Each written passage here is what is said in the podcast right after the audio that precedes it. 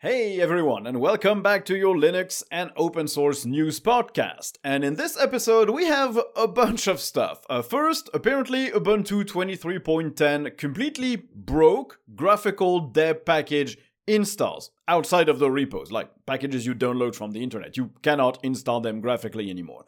Uh, there's the new GNOME Executive Director controversy, which I personally do not understand at all, so we'll talk about that. There's the new installer OpenSUSE is working on.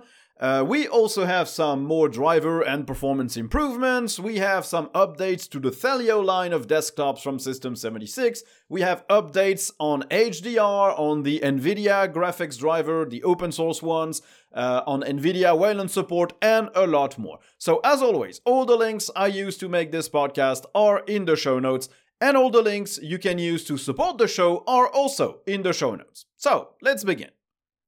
So, first is Ubuntu 23.10. It is a very good release. We already talked about it in the previous episode. I have a video covering all the changes. It's a really solid one. I think it shows that Ubuntu still has a place on the desktop, still wants to focus on that.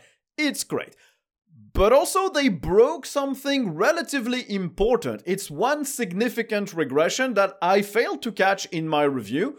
Uh, with the brand new App Center that they introduced, which replaces their old fork of GNOME software, you cannot, out of the box, double click a deb package to install it graphically. Any deb package that you download from the internet and want to install by just double clicking it, you won't be able to. First, the App Center is not eligible in the list of applications to open a deb package. And if you force it, it will just have a spinner running in the background and it will do nothing.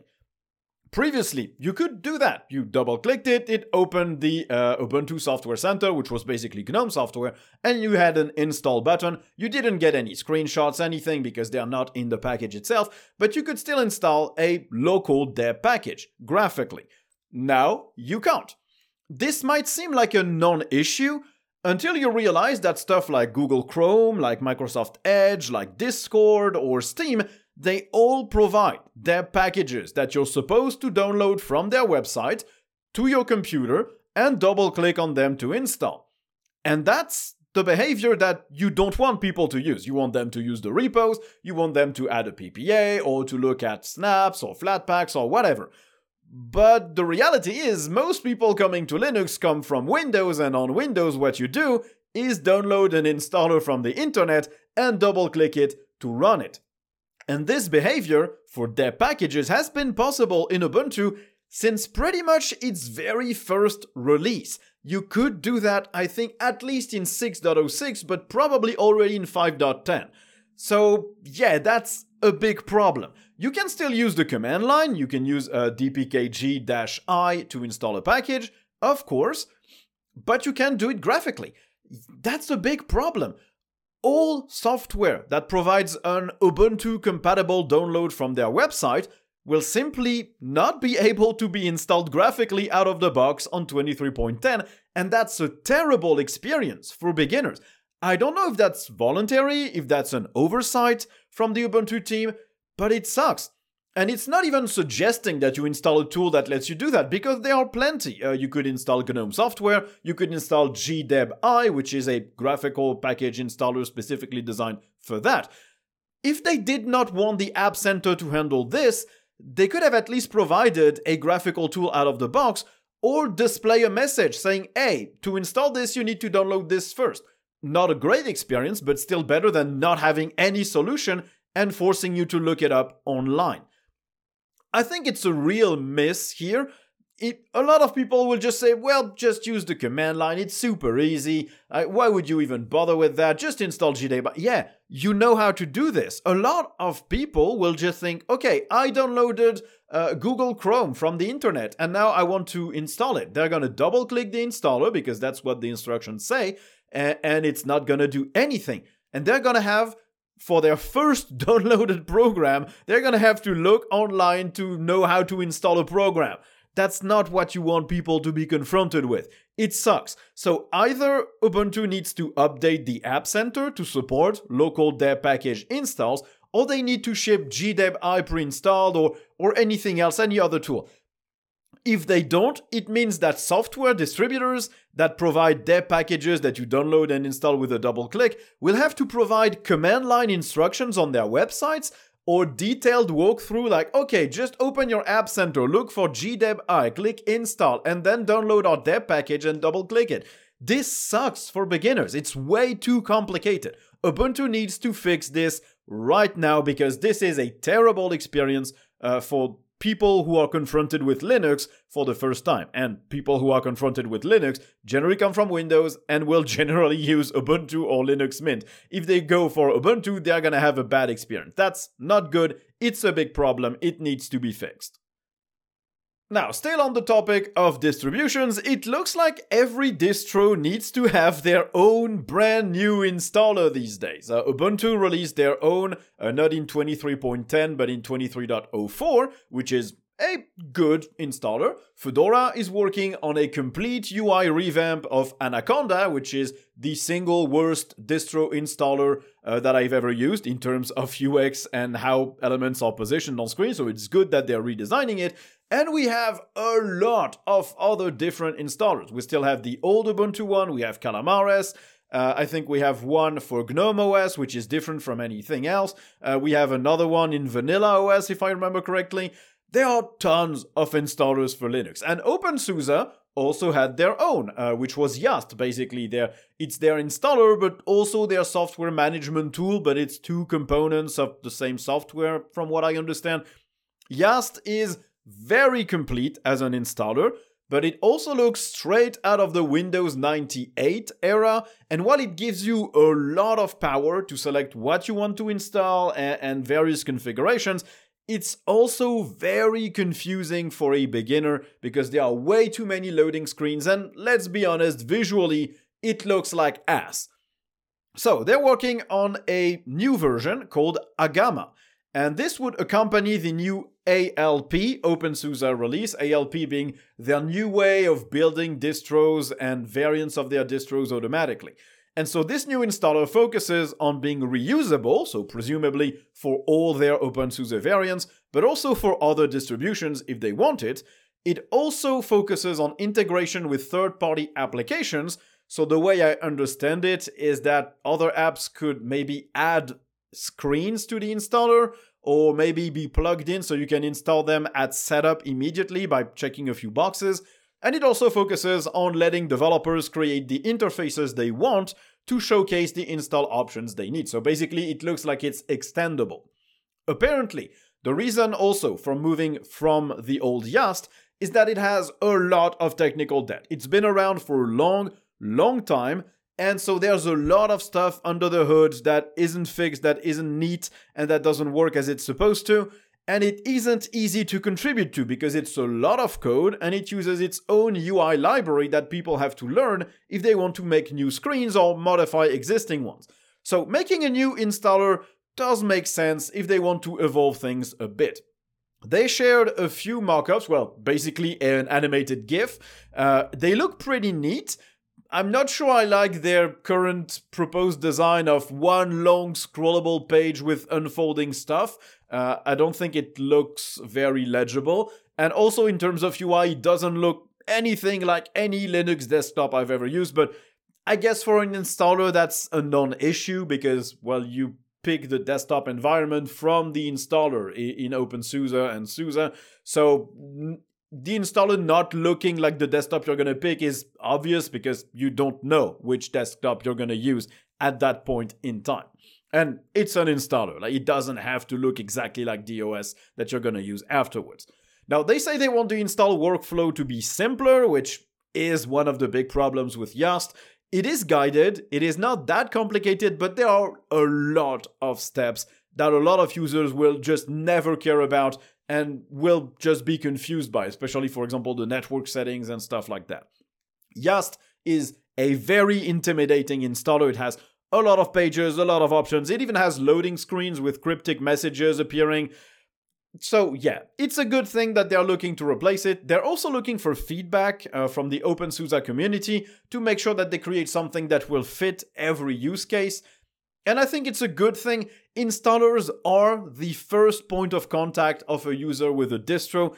It makes a lot of sense to focus on that installer and to try and make it better and more legible and easy to understand. Basically, reassuring. What you want your installer to be is reassuring. You want users to feel at ease because they're installing an operating system on top of their device. That's something that can be very scary if you're not used to it. That's something a lot of people will have never done previously in their lives. And so you want it to be reassuring, simple, and easy to understand. So you don't feel like you're making a big mistake or that you're going to delete everything and not be able to recover anything. It's important. So I understand why there are so many. I wish projects could just like fuse together and maybe make one more standard installer that works for many more distros, but I guess that's difficult because a lot of distros don't use the same bases, the same packages, the same folder structure. It's understandable.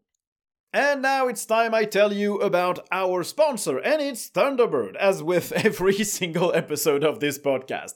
Uh, Thunderbird, you know about it. It's your email client. It also handles contacts, calendars, RSS feeds, tasks, a lot more. It has a bunch of extensions to add support for various things and modify the interface. But what's interesting is that their latest release, version 115 or 115, called Supernova, revamped the entire UI of the app. You can still go back to the older interface if you prefer, but the new one, in my opinion, is much more usable, much nicer. You have complete control over the interface density, over the panels that you display, where you display them. You can add or remove buttons from the header bar in each view, so the calendar view, the mail view, the contacts view, you decide which buttons you want. It still supports all the extensions.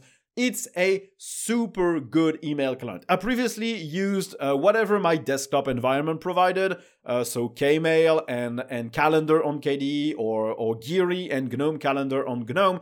But now I just use Thunderbird. It's just perfect for all my needs. It's powerful enough. It's got a great, usable, customizable interface. And I know that the moment I need to do something that isn't supported out of the box, I'll be able to find an extension that does it. So it's heavily recommended.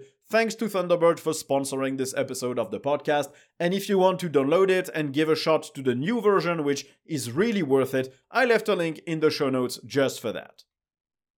Okay, and now we're gonna have a weird controversy that I don't quite understand. So, the GNOME Foundation had been looking for a new executive director. They've been searching, they've been seeing candidates, and they picked someone, finally.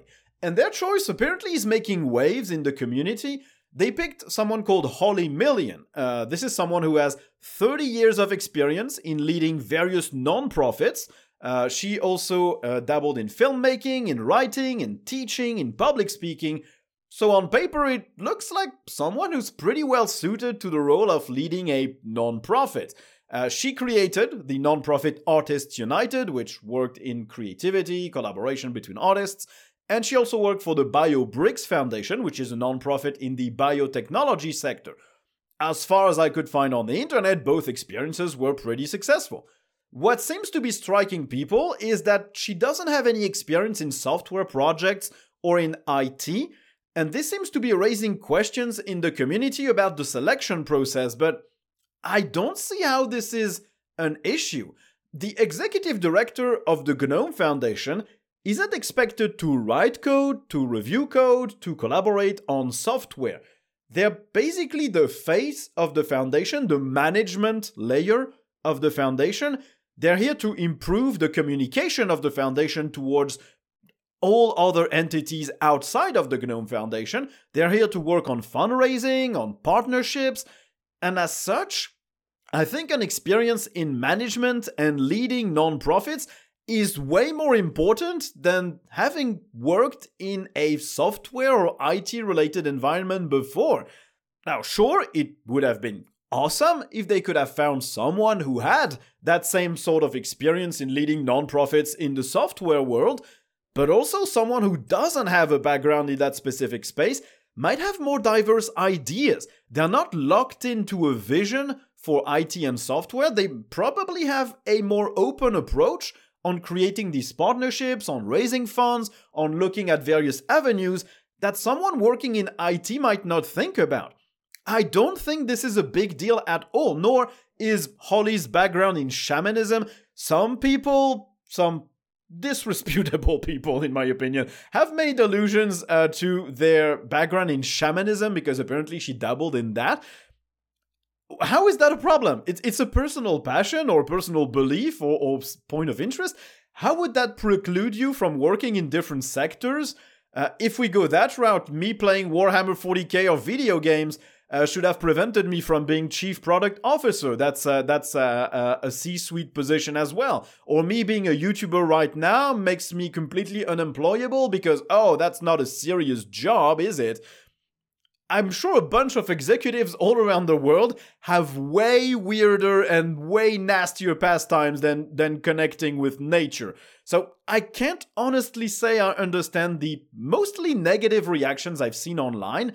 People who think you need a complete background in a specific industry to occupy an executive position probably have never filled one such position or interacted with such an executive. When I worked in real estate, most of our executives came from telecommunications, not real estate. This didn't prevent them from making the company I worked at the number one complete real estate company in France. They were doing a very competent job. At these levels, your skills, the things you know how to do, and the approach, the way you approach a problem, are way more valuable than the industry you learn them in. Because the industry you can learn, the skills they take way longer to master. Learning how software works and how a software project is managed, you're gonna learn that in a few months. Learning how to handle a complete non-profit and learning how to communicate and raise funds, that's 10 years of experience it's easier to learn the industry than the skills you need for the job. Changing industries is completely normal at these levels, so I really don't see how this is controversial. Uh, it, it looks more like, oh, GNOME doing weird stuff, still GNOME, we don't like GNOME. Sort of sounds like that to me, so I don't quite understand it. If you have a differing opinion, let me know uh, in the comments of this podcast. You, you can leave comments either on Mastodon under the post uh, this podcast will publish, or on the podcast website at podcast.thelinuxexp.com. Uh, let me know what you think about this because for me it's a complete non issue, and this person seems to have the perfect experience to lead a non profit like the GNOME Foundation. Now, still talking about open source software, it looks like as a whole it's not in great shape contributions wise and, and health wise in terms of projects. A recent report by Sonatype, which is a software supply chain management platform, so basically a platform that lets you make sure that everything you use in your own projects and infrastructure is well maintained and secured, uh, they analyzed more than a million open source projects. And it looks like only 11% of these are actively maintained by anyone. In terms of pure numbers, that's an enormous amount, but in terms of percentage, it's pretty, pretty low.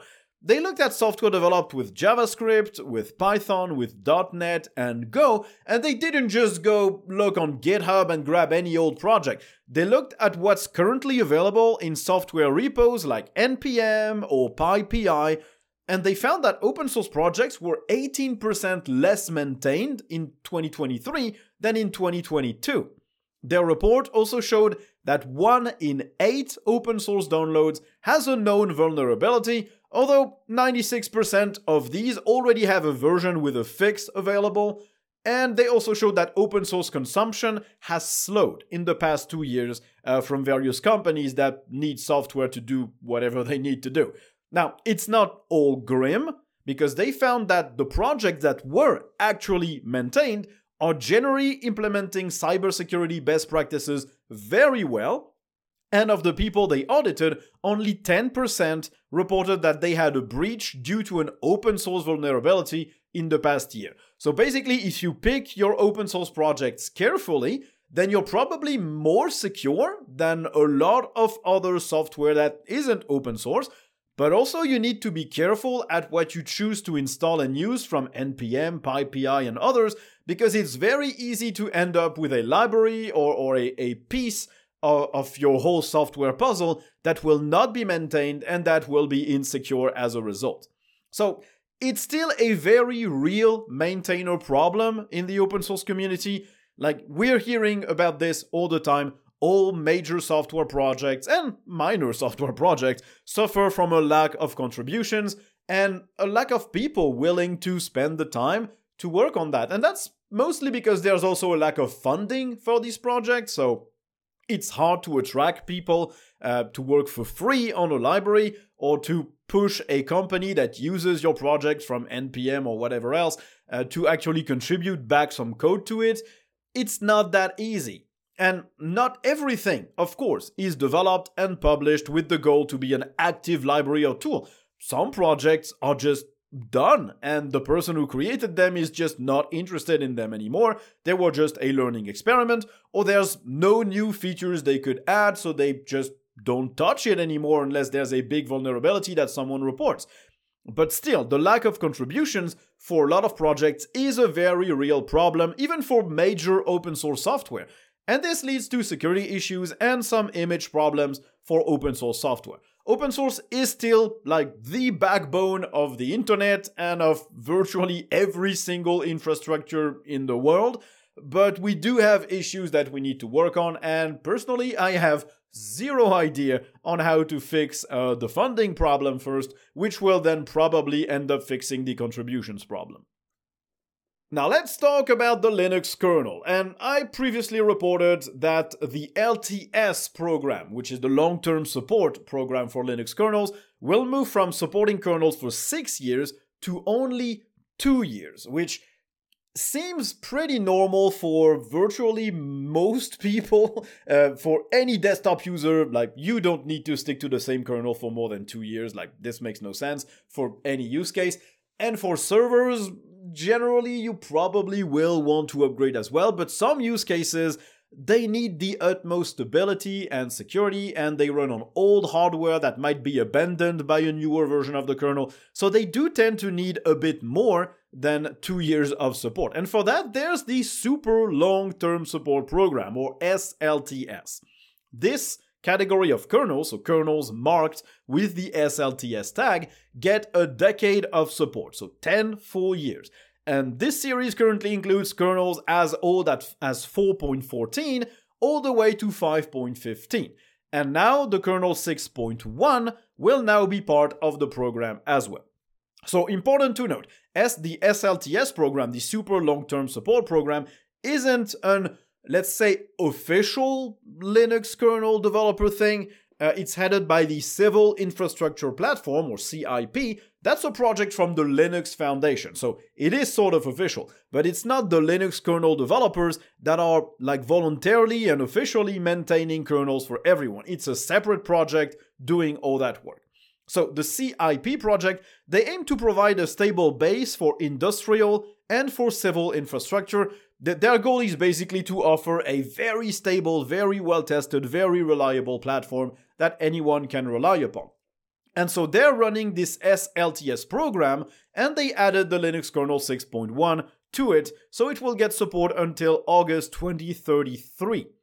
Now, do note that if you want to use these long term supported versions, you need to move to their branch of the kernel, the CIP branch, or, or to use a distro that relies on this CIP kernel. Uh, depending on the distro you use, these might be readily available or not. Uh, the support isn't being provided directly by Linux kernel developers. If your distro doesn't support this, they will not be shipping uh, these kernels to you. You have to switch to a PPA or repo or something of that sort to get access to these uh, well supported kernels.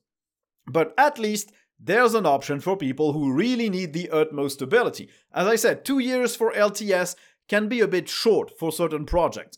Using a 10 year old kernel in a consumer device is probably madness, you probably should not do it, but for certain use cases, it makes perfect sense, so it's good to have the option. Now it's time for our usual segment on drivers and performance improvements. And first we have an interesting change uh, to the drivers for the Direct Rendering Manager, so DRM. This is not DRM as in Denuvo or stuff that locks your games down or whatever. It's DRM as in it handles the display, uh, display kind of stuff.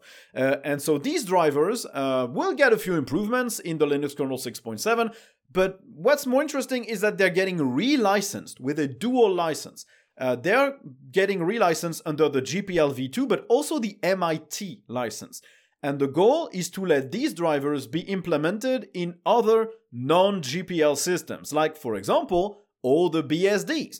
Uh, basically, these drivers were GPL v2 only, and so systems that did not make use of the GPL couldn't really make use of them because if you implement this project in your project, then you're sort of probably going to have to make adjustments to it, and all these adjustments would have to be GPL. Maybe parts of the project would become GPL as well.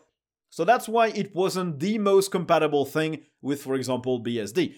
Having the MIT license on that makes it usable by virtually everyone else, uh, which means that, yeah, the BSD projects can benefit from all the improvements of the Linux kernel display drivers, which is really nice.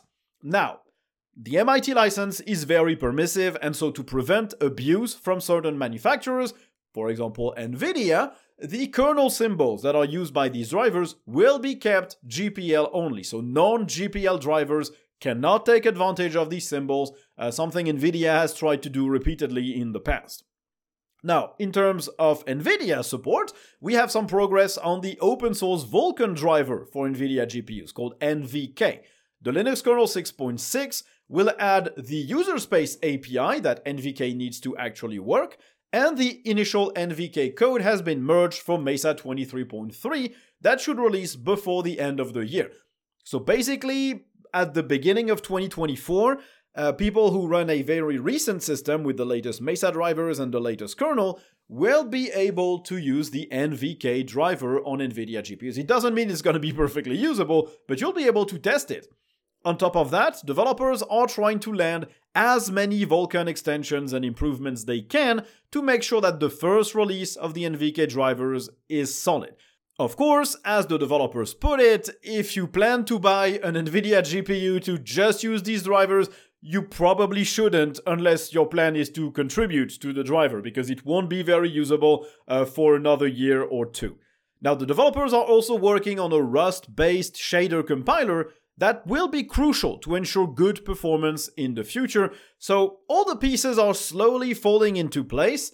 Uh, things are looking good, basically, with the recent work on the Nouveau drivers to allow reclocking the GPU, plus these new Vulkan drivers plus the OpenGL drivers that already landed in Mesa, and all the work that every single one of these projects is doing, there's a very real future where we will not need the NVIDIA proprietary drivers anymore. Now, as per performance, it will take a while to reach the same levels as the proprietary drivers, but at least these won't be mandatory, and that's really nice to be able to have a complete open source stack for NVIDIA GPUs. Really nice. And in terms of AMD GPUs, ray tracing support is progressing nicely as well, apparently reaching a point where gamers can expect it to just work on new titles.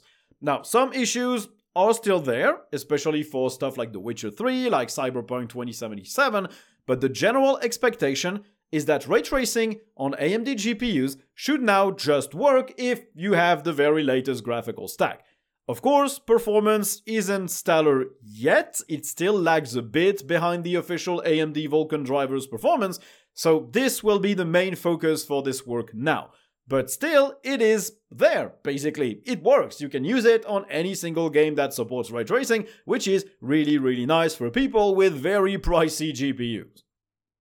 Now, let's talk software with OnlyOffice. Uh, this is an open source office suite. They've previously been a sponsor of the channel, uh, but that's that's where it stopped, basically. Uh, they have a new update, version 7. They're not a, a, sponsor of this episode or the channel anymore, by the way, so this is not a sponsor segment, if you were wondering. Uh, so they have a new update, version 7.5, and it brings a bunch of cool improvements, and the main one is a new PDF editor that supports annotations, filling out forms, adding text comments, adding drawings, and more. So it's not a replacement to something like Acrobat PDF, so you can't really modify a PDF document, but it is a very well designed tool that will let you interact with PDFs, something that certain desktops seem to have a a hard time with. Uh, notably, the GNOME PDF reader lacks a bunch of features. On KDE, Okular is pretty nice, uh, but on GNOME, for example, you might lack something. Uh, so instead of installing Okular, you could just install OnlyOffice, the Office suite, so you have an open source Office suite that is very, very competent. In my experience, more compatible with Microsoft Office than LibreOffice is, although it doesn't have as many features as LibreOffice in my experience as well. Uh, and you will also get a competent PDF editor. Now, in terms of other improvements, uh, the whole suite gained better scaling options. Uh, you can go over 200% scaling if you have a really high resolution screen or a visual impairment that makes you need a bigger display size. It now supports SVG image files. It can open password protected files, which is important. It supports screen readers as well, although this is a beta feature. They're still making moves on accessibility, which is cool. Uh, and in terms of module specific features, the word processor editor gained smart paragraph selection, so it's easier to select an entire paragraph by just double or triple clicking it. Uh, you've got the spreadsheet module, which got better pivot tables, and uh, the sort by formula, which they didn't have before. And the presentation module gained a morph transition, and you can now just click a placeholder in your slide to insert some smart art, which they support. So you can download the new version of OnlyOffice from their website directly, uh, but the snap, the flatpak, and the app image formats have not been updated yet at the time I'm recording this. In my experience, they generally update them about a week or two weeks after the main release, so it's gonna take a little while, but yeah, it's worth it. I think OnlyOffice is a really good Office suite. Uh, I've used it extensively, even uh, web hosted uh, on one of my servers plugged into my Nextcloud server. It's pretty decent. Uh, it's more compatible than LibreOffice with certain Microsoft documents. Uh, that's what I found when I did a bit of testing. I have a video, relatively old video about that uh, on my channel, which should showcase that pretty well. It, it's not a bad Office. It will never look right on any desktop because it's sort of it's. I think it's Electron based uh, or, or, something around those lines. Uh, it's it's not well integrated, but it works pretty well. Now let's talk hardware. Uh, with System 76, uh, they have refreshed their Thelio line of desktops, which is a very nice uh, desktop, if I might say so, just by the looks of it, because I never used one, but visually they're really nice. They basically designed the whole case themselves, and they also provide all the schematics and documentation to recreate your own if you want. Uh, they open source all the designs, all the manuals, everything. Uh, you, you can find all the documentation on their on their case, or you can just buy one from them if you prefer that. And so they refined that case uh, since they started it, and they've now applied separate cooling spaces for the GPU and the CPU. So the heat from one of these spaces doesn't bleed out onto the other. So there's no one cooler that is doing extra work when the system is working at full speed. Uh, this allowed them apparently to support Ryzen 9 CPUs, which they couldn't support before in their enclosure, which is nice. They also added some side vents to the case to help with heat dissipation and airflow. And they also added I.O. ports on top of the case. This was apparently something a lot of people complained about. All the I.O. was at the back, and if you have your desktop on the ground next to you, it's sometimes very useful to have at least a USB A or USB C port to plug something in directly.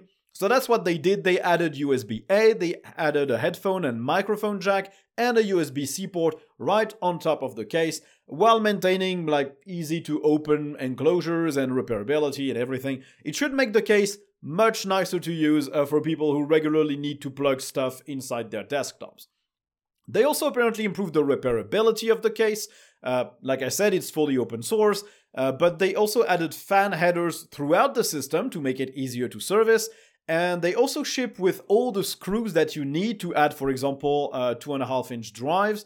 Uh, they're all lying there in the case uh, in their own neat little slots, so you never have to find a separate bag or something. Uh, it's easier, it's more modular. I, I, don't really know why they say it's repairability because it's more modularity than repairability, but it's still a cool thing.